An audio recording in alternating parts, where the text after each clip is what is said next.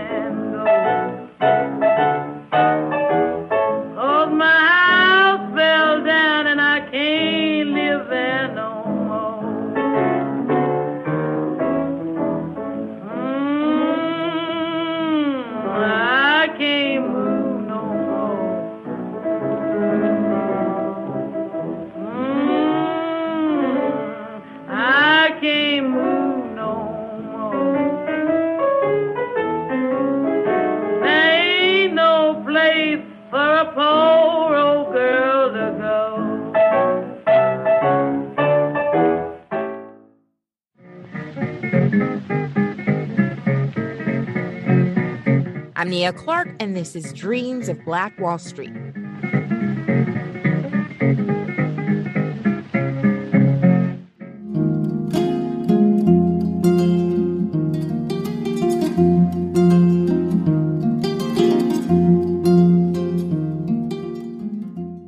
Song you just heard is called Backwater Blues, sung by a singer named Bessie Smith. Bessie Smith was one of the biggest blues stars of the 1920s and 1930s. She was so popular that she was known as the Empress of the Blues. Her singing was a major influence on blues, jazz, and rock and roll singers who followed her.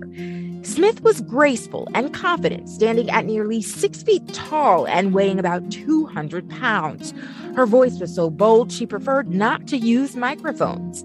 Smith's work expressed the emotions, frustrations, and even dreams of an entire generation of Black Americans. Now, Bessie was not from North Carolina, but I want to tell you a story, a quick one, about Bessie when she was once in North Carolina. In an article originally printed in the Winston-Salem Journal by Chris Albertson, who went on to write a biography about Smith entitled Empress of the Blues, as Bessie was known in her lifetime, Albertson tells a story about Bessie that involves a run in with the Ku Klux Klan when she was performing in Concord, North Carolina in 1927. As we'll discuss in this episode, by the time Bessie Smith performed in Concord in 1927, Black voter participation had nearly disappeared in North Carolina. But somehow, Bessie Smith did not let the state's allegiance to white supremacy stop her from doing what she did best.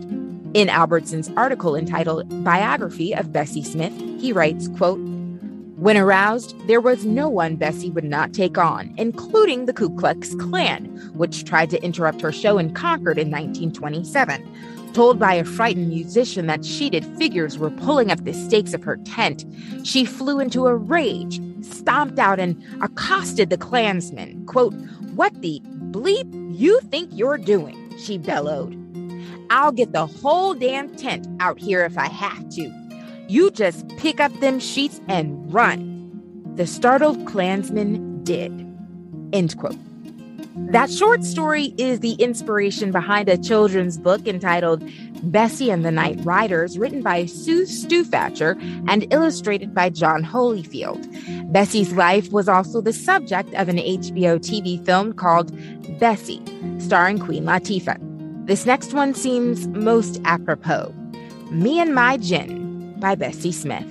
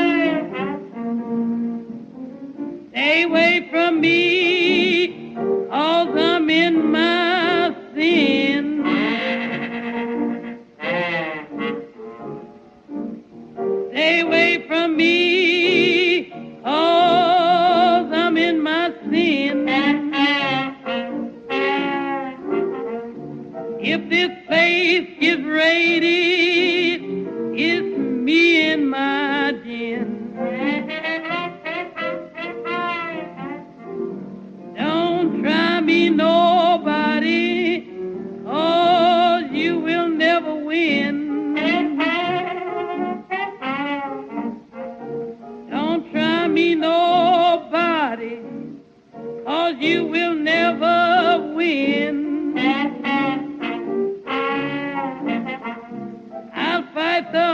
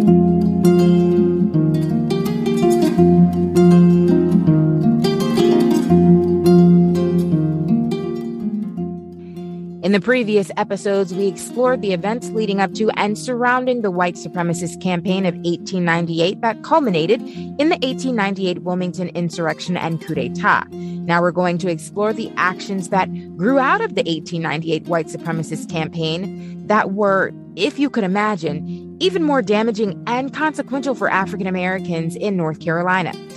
That would be the Democrat led white supremacist campaign of 1900 that culminated in North Carolina's suffrage amendment of 1900, which engineered the near complete elimination of blacks from voter participation in North Carolina, until the Voting Rights Act of 1965. This campaign would change the course of North Carolina's social and political trajectory and result in seemingly immutable ramifications for Black North Carolinians for decades to come, the effects of which we continue to see today. I've spoken to a number of experts who believe that the 1898 white supremacist campaign was a blueprint not only for the 1900 white supremacist campaign in North Carolina, but also for similar acts of oppression and violence across the South. One of them is David Zucchino, New York Times journalist and author of Wilmington's Lie, The Murderous Coup of 1898 and the Rise of White Supremacy, who helped guide us through the complicated details of the 1898 insurrection in episode 2. We'll hear from Zucchino now briefly as he helps us understand the short and long term implications of the Wilmington Massacre and introduce us to North Carolina's 1900 white supremacist campaign led by the state's Democrats who had assumed power at the time.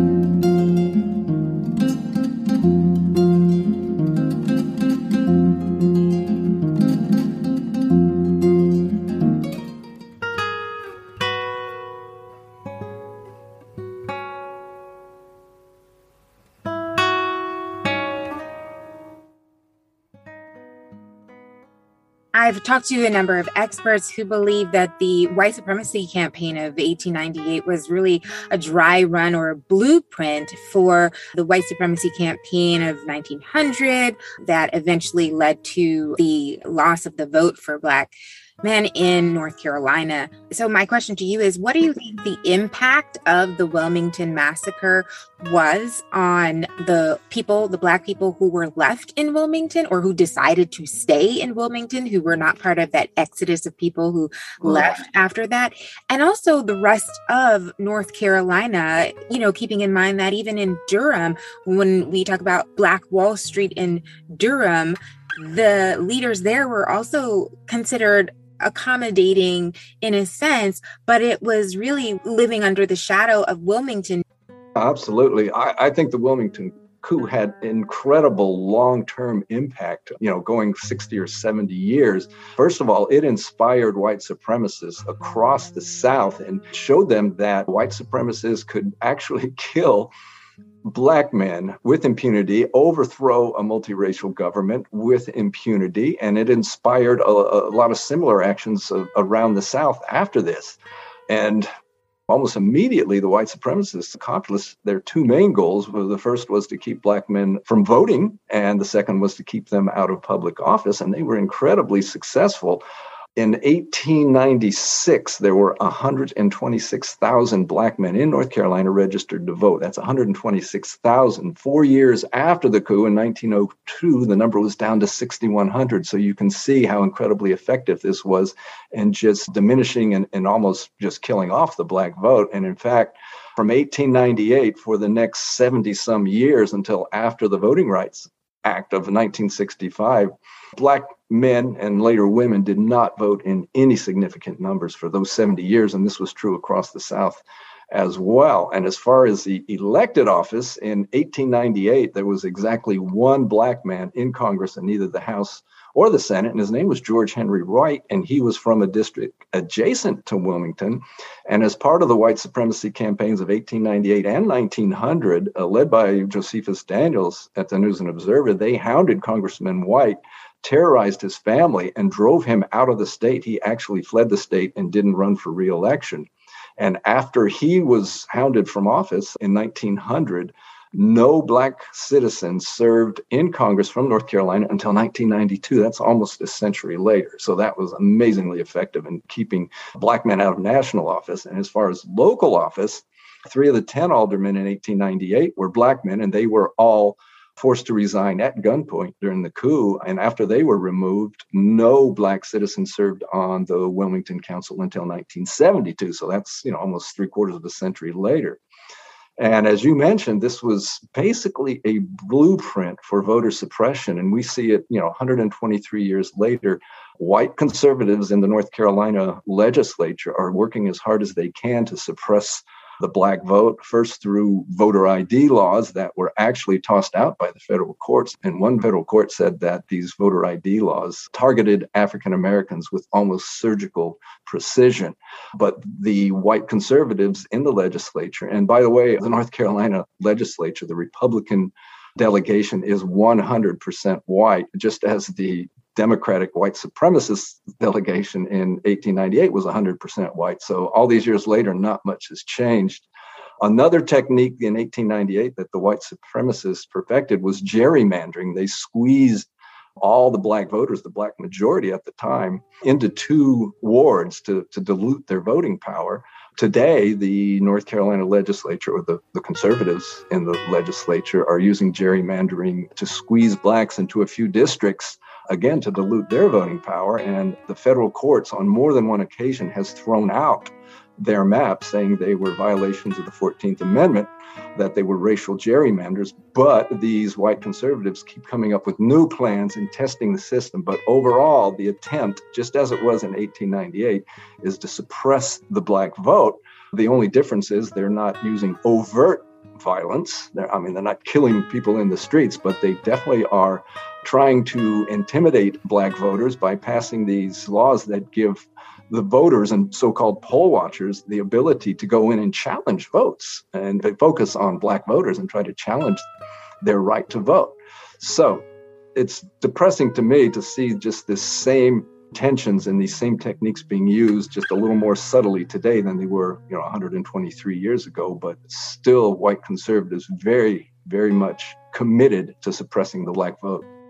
George Henry White, he really went to my home state of New Jersey, uh, started his own community, and encouraged Black people to leave Wilmington yeah. and to leave the South because Black people were not able to exercise not only their right to vote, right. but just to live without the daily constant threat of violence. Yeah, his parting words when he left North Carolina was, uh, I cannot live in North Carolina and be treated as a man. He actually said, Goddamn North Carolina, the state of my birth, as well. He was completely disillusioned and just enraged at the way he and his family had been treated.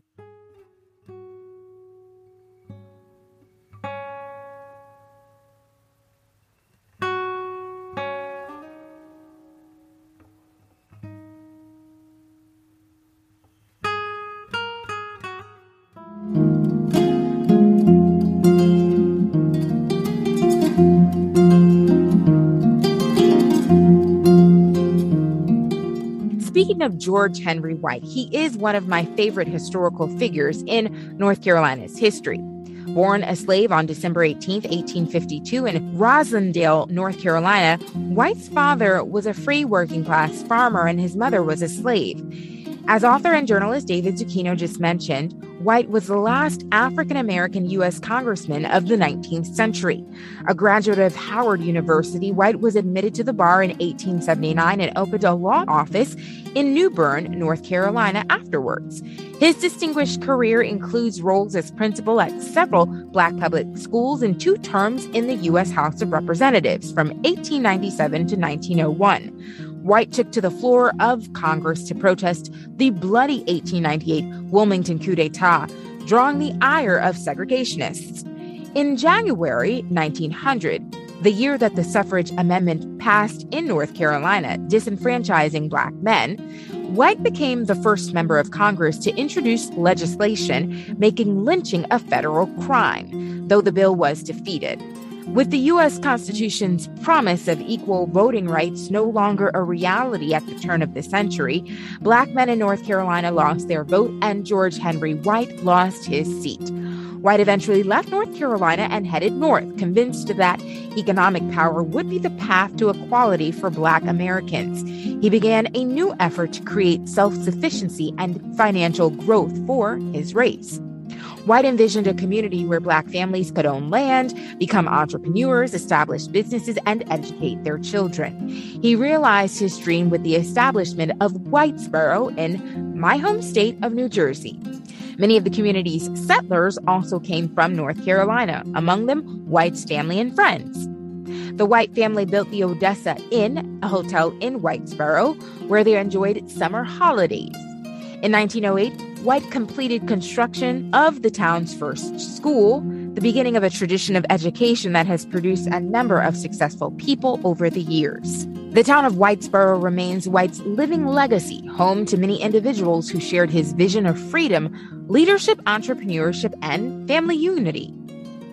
White's post congressional career includes serving as honorary trustee for Howard University, a seat on the board of Berean Manual Training Institute, a trustee of North Carolina's Biddle University, a seat on the board of directors of Frederick Douglass Hospital, and as a director of the Home for the Protection of Colored Women. White was an early leader in the NAACP and remained active in Republican politics. He became assistant city solicitor for Philadelphia in 1917. White died on December 28, 1918. He was interred in Philadelphia's Eden Cemetery, joined later by his daughter Mamie, Whitesboro's first school teacher, and George Jr., a Pittsburgh attorney. In his farewell speech on the day before his departure from Congress, White said, quote, this, Mr. Chairman, is perhaps the Negro's temporary farewell to the American Congress, but let me say, Phoenix like he will rise up someday and come again. These parting words are in behalf of an outraged, heartbroken, bruised, and bleeding, but God fearing people, faithful, industrious, loyal people, rising people, full of potential force. Mr. Chairman, in the trial of Lord Bacon, when the court disturbed the counsel for the defendant, Sir Walter Raleigh raised himself up to his full height and, addressing the court, said, Sir, I am pleading for the life of a human being. The only apology that I have to make for the earnestness with which I have spoken is that I am pleading for the life, the liberty, the future happiness, and manhood suffrage for one eighth of the entire population of the United States. End quote. After his speech was nearly forgotten for more than a century, George Henry White's stirring words rang out to Congress once again in 2009. In a speech before the Congressional Black Caucus, President Barack Obama quoted White's farewell address to Congress, not only for himself, but for his entire race. And he recalled the prophetic promise White made at that dark moment when hopes for Black representation in the United States Congress seemed all but gone. President Obama again recited White's final words. Quote, this, Mr. Chairman, is perhaps the Negro's temporary farewell to the American Congress, but let me say, Phoenix like, he will rise up someday and come again. It's unclear if White's condemnation of the Wilmington insurrection cost him his congressional seat, though it seems unlikely there would be Black representation in Congress or even North Carolina's state legislature after the 1900 suffrage amendment. Nevertheless, Wilmington is a good but extreme example of the white supremacist backlash to African American political participation and advancement in post Reconstruction North Carolina. The shocking, brazen, and brutal nature of the 1898 Wilmington insurrection and coup d'etat had nearly immediate effects on communities across North Carolina, including notably the city of New Bern. Decades prior in the 1700s, New Bern experienced a boom in growth, and eventually it became a popular town that attracted many African Americans. New Bern's multidimensional Black experience included African Americans who were enslaved, free, and even those who owned slaves themselves.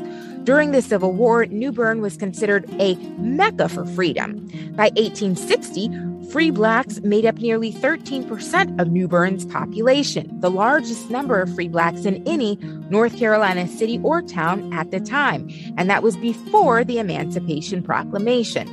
Missionaries began to pour into the state, including James Walker Hood in 1864, a missionary sent from Connecticut who established hundreds of churches along the coast of North Carolina, South Carolina, and Virginia, based on the premise that the Christian faith and racial justice are inseparable. Thousands of freed blacks also poured into the city, many drawn to New Bern's thriving port, which offered many opportunities.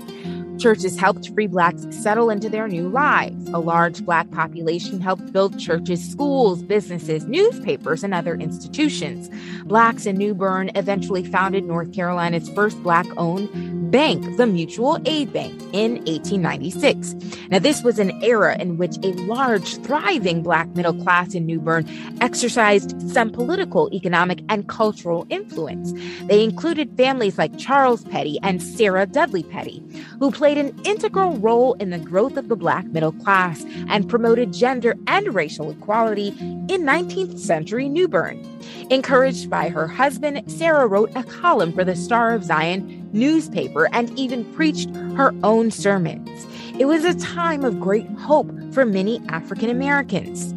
Mr. and Mrs. Pettey's belief in racial progress was thwarted, however, by a growing white supremacy movement that culminated again in the 1898 Wilmington insurrection and coup d'etat, just two years before the larger and more widespread white supremacy campaign of 1900, when the North Carolina legislature had effectively revoked the right of black men to vote by enacting discriminatory policies. This came in the form of the suffrage amendment to North Carolina's constitution, which added a literacy test and a poll tax requirement for voting. Special provisions provided a modicum of protection for white voters, particularly poor white illiterate voters, which stipulated that anyone who was eligible to vote before January of 1867, that was before the 15th Amendment, which sought to protect the voting rights of African American men after the Civil War and was adopted into the U.S. Constitution in 1870, was exempted from literacy restrictions.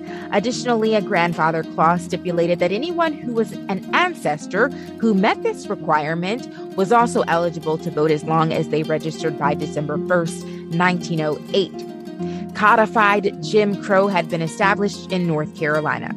As previously established, the 1898 insurrection and coup d'etat became a dry run for the larger 1900 white supremacist campaign. The Wilmington Massacre inspired white supremacists both in North Carolina and across the South, showing them that they could murder blacks with impunity, ignore the rule of law, and even overthrow a local government if it served the cause of white supremacy.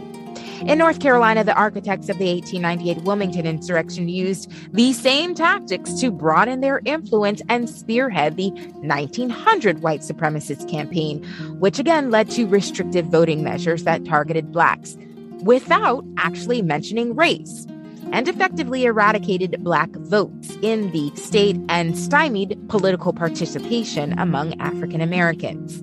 As for the Petteys, their story also has an unfortunate ending. After the 1898 Wilmington insurrection, many blacks in North Carolina were fearful of another Wilmington massacre, and like former African American Congressman George Henry White, disillusioned by the blow to black progress that the white supremacist campaigns dealt to black communities. Charles Pettey died suddenly in 1900, the same year that the suffrage amendment passed in the state legislature. A disenchanted Sarah moved north with her family.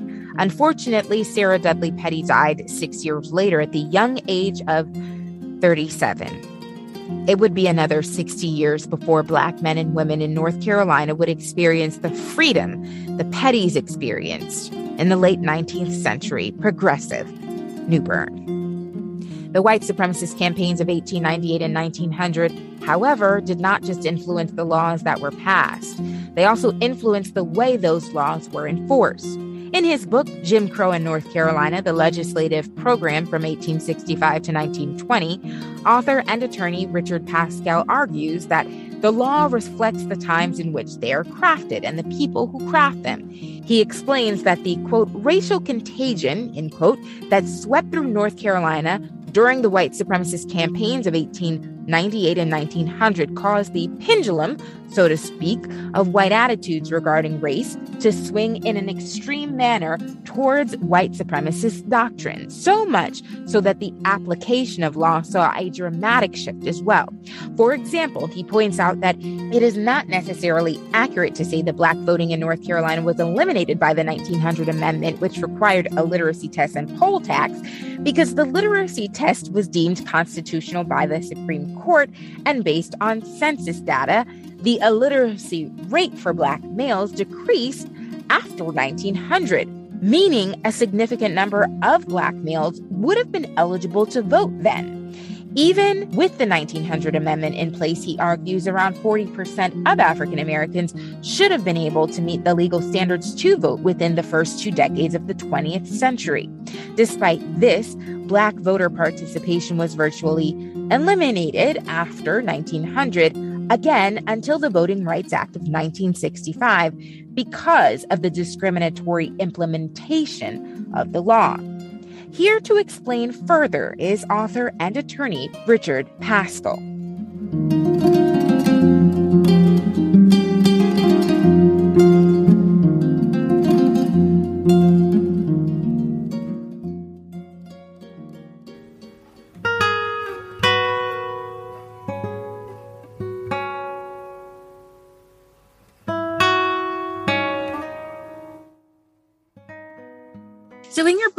Argue that, and this was really important, I think, to mention, because I don't think it's something a lot of people think about, but that the law reflects the times in which they're crafted and the people who craft them. And then you explain that the racial contagion, quote unquote, that swept through North Carolina during the white supremacy campaigns of 1898 and 1900, it caused this the pendulum of white attitudes regarding race to swing farther towards adherence to white supremacist doctrines almost blindly in such a way that the application of the law saw this dramatic shift.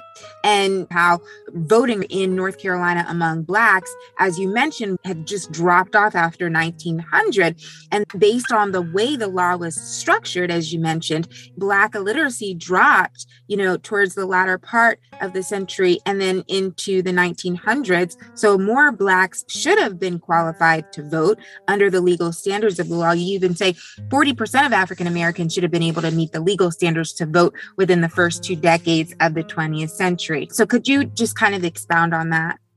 Sure. So, again, to take a half step back without going back over all the history, though, when the Fusionist Party, the Republicans, and the Populists banded together to displace the Democrats in the 1890s, it was really the case that the Democrats came back in a very powerful, ugly fashion to try to make race the central line because the Democrats realized that if they could split the white populace off from the Republican Party, which had a majority of African Americans in the Republican Party, if they could split the whites off of the populace and bring them home to the Democratic Party, then they would be back in power for good.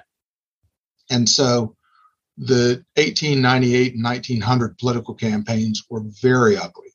As I've said, they drew a line in the sand on race and they really worked to poison white minds on race in terms of sexually that that black men were these uncontrollable you know animals because to them you know there were civil rights and political rights but social equality was always this bogeyman that they could bring out and say oh my god if we allow blacks political equality then by god they're going to be dating your daughter next week and that kind of stoking that kind of fear about men sexually politically, socially. They worked on all those fronts to try to corrupt white minds. And that's really what it was. It was poisoning white minds. Any African American who was accused of any kind of crime, and I mean, really, we're almost talking about jaywalking, would be a front page story in the News and Observer, the big state paper here in Raleigh, and in the Charlotte Observer, you know, playing up black crime, making African Americans out to be this horrible race that didn't have just designs on wanting some political equality at the voting booth, but social equality, wanted to be taken as equals in, in all senses. And, you know, just to be, you know, upfront about this, we can talk about legal equality, political equality, whether they were African Americans were entitled to have a vote. And there were some white Southerners who thought that. But at the time, I mean, we we're really talking about white supremacy is ingrained in the white ethos of the time. I mean, there are really no whites who do not think that they are members of a superior race. people talk in racial terms. This is an era in which people talk about eugenics and Darwinism and social Darwinism and all these terms about you know genes being uh, perfected in animals and of all kinds you know constantly evolving to become better and whites simply saw themselves to be better and there are gradations along a spectrum but there's no one on the other side which says that blacks are equal i mean there may be five people in, in the state or who are whites who believe that but really you're talking about zero but to get back to the point once the white minds are are poisoned in this fashion. It, it looked to me like once blacks are removed from the voting booth, that you would see really a tsunami of Jim Crow laws. That if they don't have any way to respond, they don't have any way to hit back through political power, then the whites would just essentially pile on.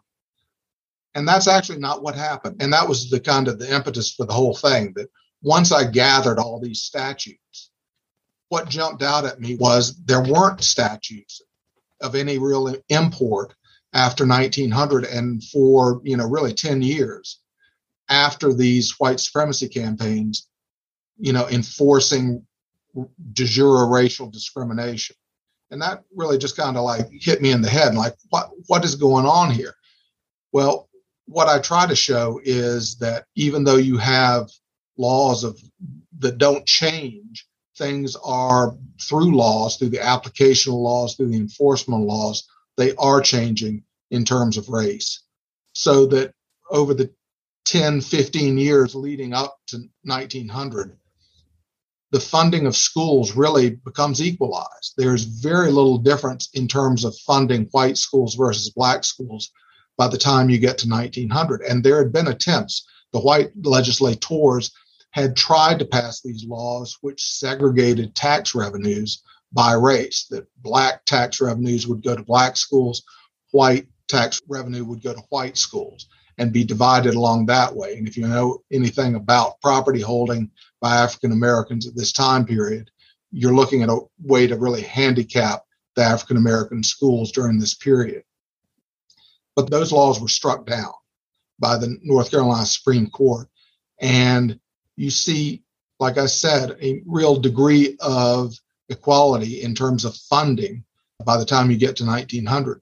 But after 1900, even though the law doesn't change, the funding changes drastically.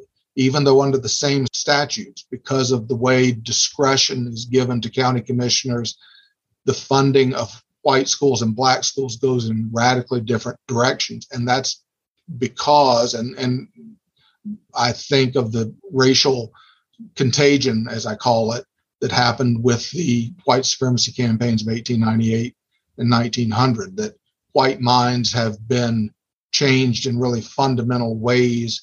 I think there is a pendulum swing as I get older. I do see pendulum swings more and more in my life. And so this was a time where the pendulum swung very far away from equality and toward racial and white supremacy. And that's the case for the disenfranchisement amendment as well. I'm trying to make the point that even though the statute is race neutral in just terms of the ability to read and write, it is being applied in a way which is vastly different between white and black in North Carolina. And it was really applied in a way because, as I said, you know, it happens overnight, it happens at the drop of the hat, and it happens in every county and every city and township in this state from one end of the state to the other. That's really odd. And it's even odd because the people who drafted the disenfranchisement amendment thought that there would be some residual black voting in North Carolina, even under the standard that they had set in place one of the people was named Furnifold Simmons, and Simmons was a terrible racist and all that.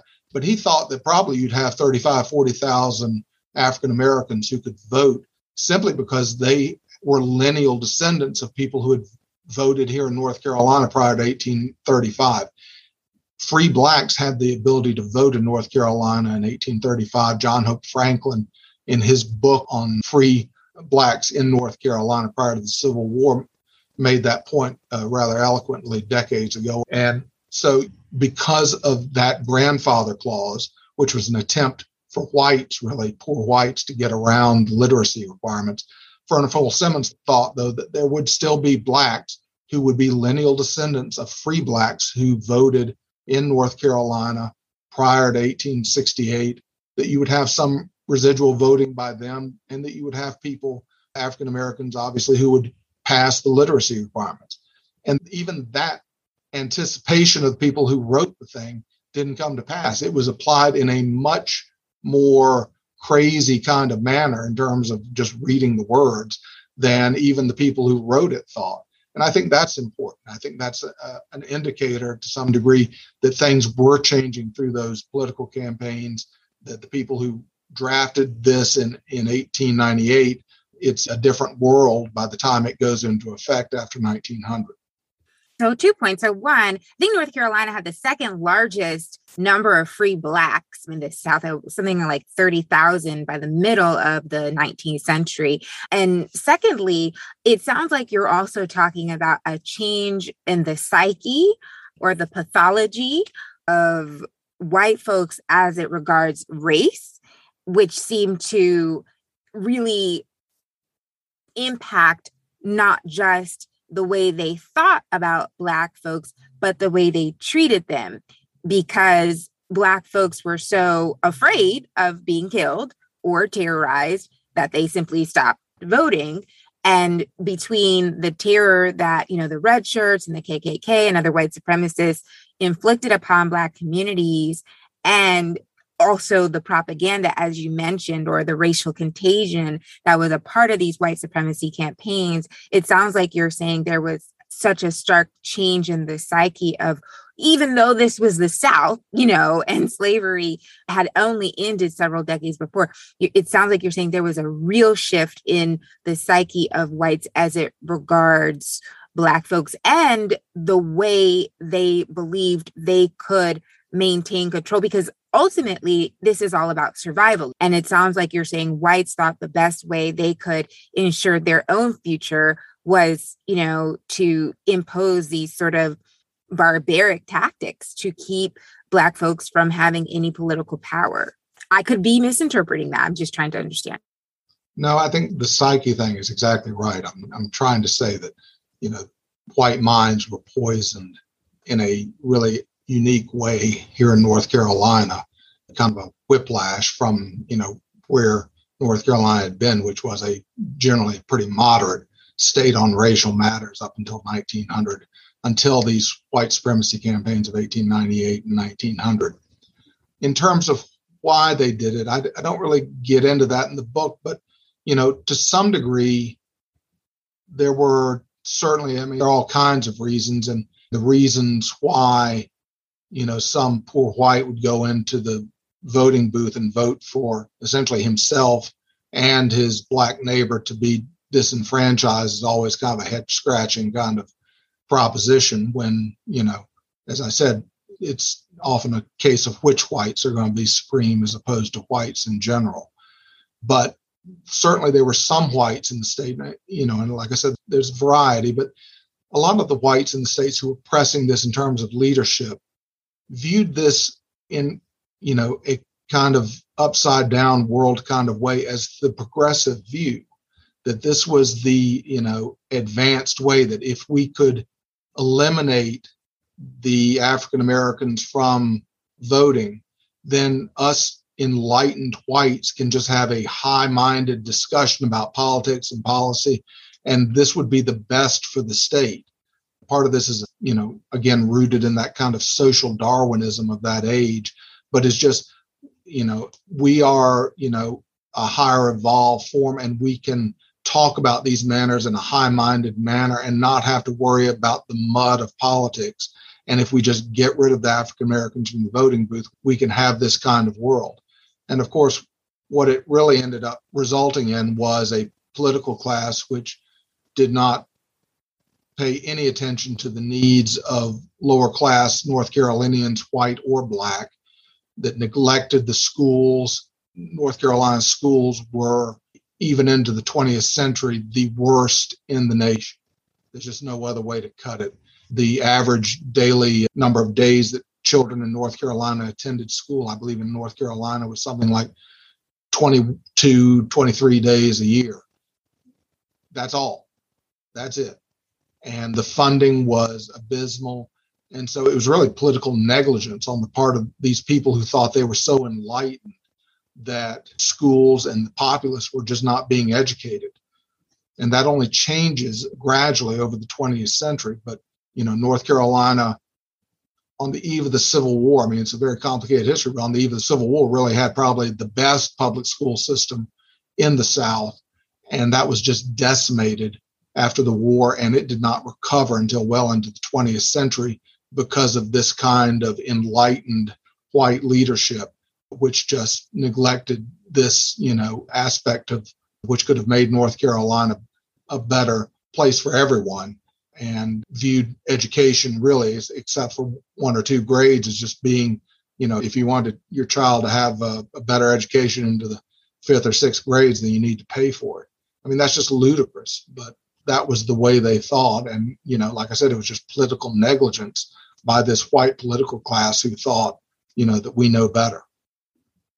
I'd never really thought of this in terms of like winning or losing you know but i guess the idea of winning and losing really just depends on the time in which you know you're talking about. Because yes maybe the white supremacists won you know after this amendment was passed in the early part of the 20th century but did north carolina lose more than it gained as a result of this over time which i think you can argue it did?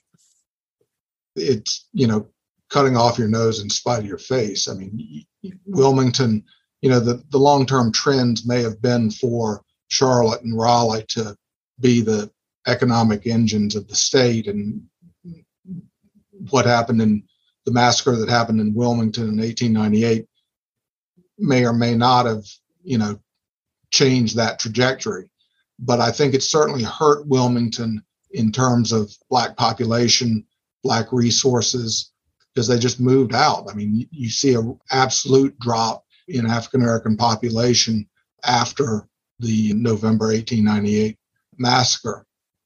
And no doubt that it hurts the state to be so focused on race instead of just issues at large. I mean, you put so much effort into trying to discriminate and take all this effort to do all these things instead of just try to help, you know, even lower class whites and blacks it really is a testament to people who uh, are willing to shoot themselves in the foot and um, retard their own state's development overall just to spite a few people who they believe to be, you know, not as good as they are. It's really unfortunate. Right. It seemed to me as if the federal government simply turned a blind eye to how North Carolina and other southern states were enforcing their laws because they deemed it politically expedient to do so at the time. And for example, in an interview, constitutional scholar Lawrence Goldstone said, quote, what the radical Republicans wanted, led by Charles Sumner in the Senate and Thaddeus Stevens in the House, was probably the largest experiment in social engineering ever taken. They wanted federal government to take 4 million newly freed slaves and integrate them fully into society virtually immediately. Now, we know this didn't happen as smoothly as a lot of folks had hoped, but ultimately, it also didn't happen because the Supreme Court, according to Goldstone, simply stopped enforcing a lot of the laws on the books at the time or struck down some laws that were meant to achieve those ends and ultimately stopped enforcing the 14th and 15th Amendment. That's my opinion. I wonder what a legal scholar like yourself thinks about that. And I wonder do you think if the federal government had actually started to enforce federal laws and hold North Carolina and other southern states accountable for the way they enforce their state laws, even as it relates to voting, whether we would have seen such a decline in Black voter participation and, and minority voter participation after 1900? So the question is not complicated, but the answer is. And this goes to the way in which law is a reflection of society and can't get too far out of line with societal views. And so it's absolutely true that if the Supreme Court in the 1890s and early 1900s had taken a more late 20th century view of voting restrictions and things like that, the world would have been different. But you can't take the Supreme Court out of that kind of situation. And you use the term political expediency. What I guess I would say is that in terms of late 19th century, early 20th century America, the South and the North aren't that far apart in terms of white viewpoint as to race. I think I'll make a generalization that we often, I think, try to view the South as something different and not us. The way they treated African Americans, well, that's the way they did it, and that's because they're different. And I think that's not the case. I think that trying to make the South into a them, and it really, you know, confuses the issue because they is us. we are all in this together, and there were, you know, kind of uniform white views on race coming out of Reconstruction. Part of that is a lack of willingness on whites to keep the pressure on the white South to make things better because Reconstruction, if it had succeeded, could not be something that was going to take place in 10 years. You've had a few centuries of slavery. That's not going to be erased in 12 years of federal law. It would require a continued effort on the part of the federal government.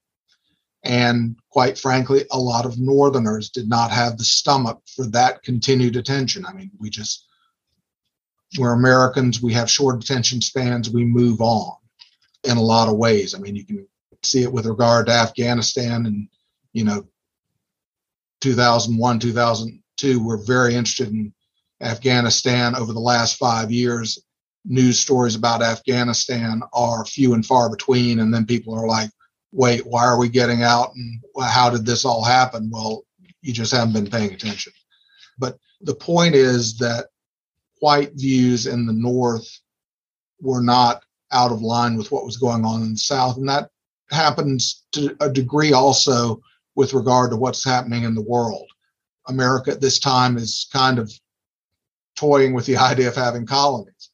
And those colonies for the United States were the Philippines, Cuba, these kind of places, and they were not Anglo Saxons. And so whites in the North generally thought that America could stomp into Manila and do whatever it wanted and not worry about what the locals thought at all. That again is a racial attitude toward the people who live in the Philippines that's not all that different from white Southern attitudes.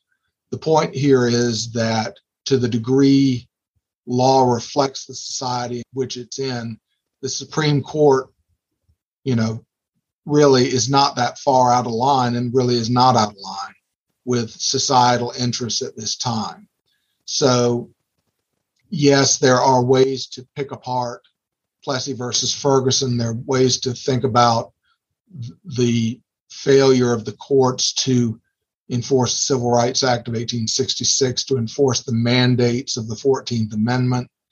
And there were people who were making those arguments back then.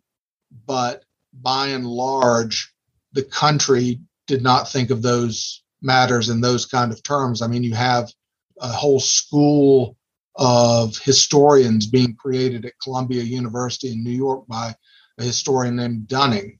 And Professor Dunning, you know, had a view of Reconstruction and of the South that was, you know, Reconstruction was the worst thing and was an attempt to, I believe, in his terms, to Africanize the South. This was a view being put out in Northern universities, and it's not something that you would expect the Supreme Court or the federal courts or Washington, even in terms of Congress or the president or anything, to deviate that far from. So, yes, things could have been different if we had enforced those mandates, but in a lot of ways, we shouldn't have expected the Supreme Court or any of the courts to have gone that far out of the mainstream because that was where they come from. I mean, the Supreme Court today is not that far out of the mainstream by and large. I mean, you may have Alito, and some people may think that, wow, they're really out on the edge. But, you know, in terms of a majority, the majority of the Supreme Court, you've got people who are not out of line with a lot of thought in American society. They're not going to veer that far from the culture in which they exist, is my point.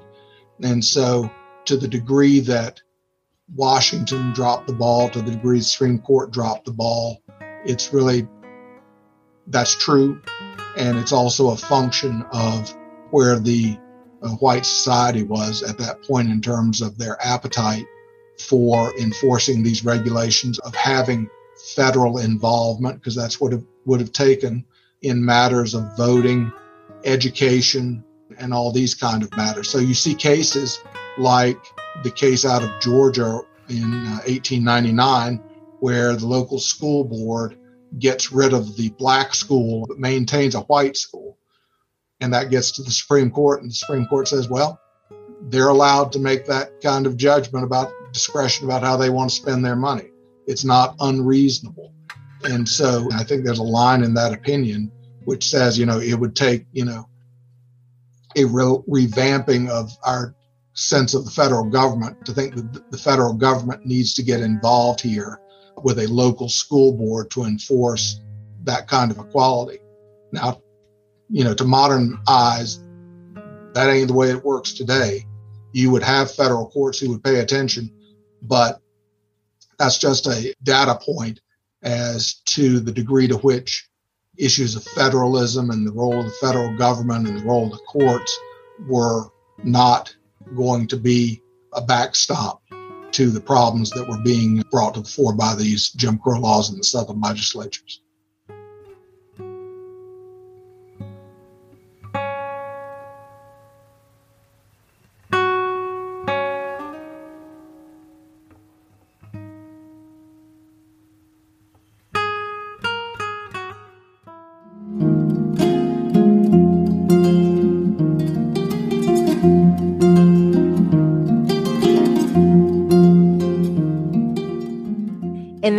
Episode, we begin to dive into the community of Durham, North Carolina, specifically Durham's Black Wall Street. Be sure to rate, review, and subscribe to this podcast on Apple Podcasts or wherever you get your podcasts. It's really important you do so. The more you do, the more people we can reach with this history.